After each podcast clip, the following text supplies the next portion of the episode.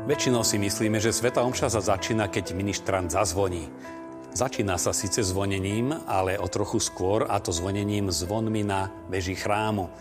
I keď sa nevždy už používa, ale ten význam zvolávať ľudí na slavenie liturgie zostáva.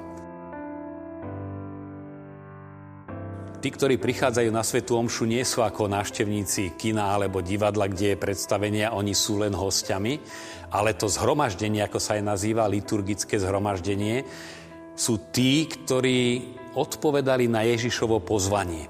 A tá konkrétna forma pozvania je vyjadrená aj cez zvonenie zvonov. Ježiš nás zvoláva, aby sme prišli na e, Svetu Omšu, ktorá je vlastne formou nebeskej hostiny, ku ktorej Ježiš prirovnáva aj Božie kráľovstvo. A toto je dôležitý fakt, aby sme boli si vedomí, že e, tá prítomnosť Ježiša nie je až po premenení v Eucharistii, ale Ježiš je prítomný dokonca tromi formami.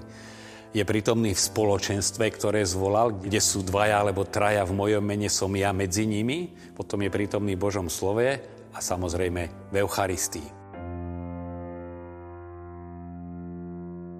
V minulosti sa chrámy stavali na vyvýšených miestach a tak sú aj stredobodom či už obci alebo miest.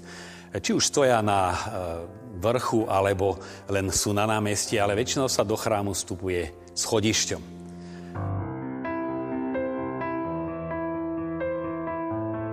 Schody aj v praxi oddelujú e, kostol od bežného života, či už od námestia, kde sú obchody, e, kancelárie alebo od e, ulice, kde žijú ľudia, teda ten bežný každodenný život a privádzajú do posvetného priestoru je dôležité vedieť, z jednej strany zanechať celý ten svet, ktorý je pod schodmi a pred bránou chrámu, na druhej strane je dôležité aj správnym spôsobom celý ten svet priniesť v sebe na liturgiu.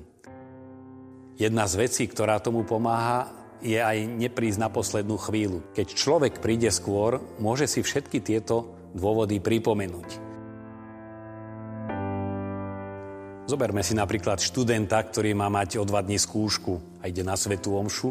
Môže si povedať, skúška je pozajtra, skripta necháme doma a teraz sa idem odpojiť a idem prežívať svetú omšu. Ale nie je možné, ak tá skúška tlačí, aby mu neodbehla myšlienka, koľko ešte mám času, ako to stihnem. Na to sú dve situácie. Buď ho to vyrušuje, on tú myšlienku odháňa, ona sa znova vracia a zo Svetej Omše odchádza nespokojný, nerózny.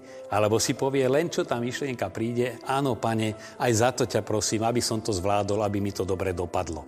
V tom prípade ho taká myšlienka nielen nevyrušuje, ale jeho prežívanie liturgie živí.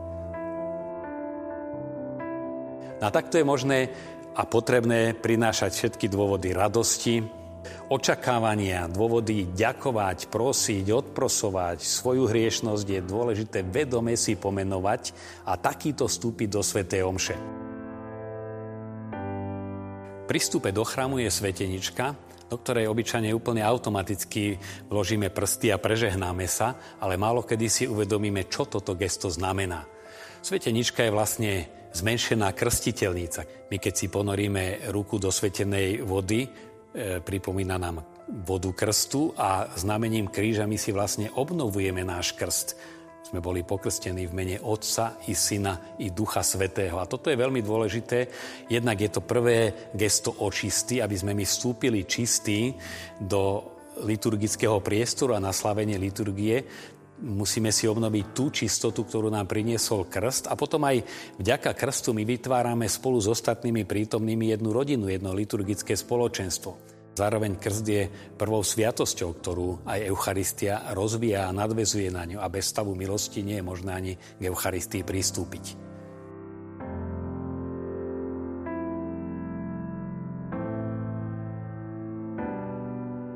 Ak sa vďaka dnešnej relácii naučíme správne vstupovať do chrámu, prechádzať schodmi, bránov a prísť k sveteničke, prežehnať sa, tak určite nám to pomôže prežívať Svetu Omšu neopakovateľným spôsobom, lebo vždy prídeme do nej iný.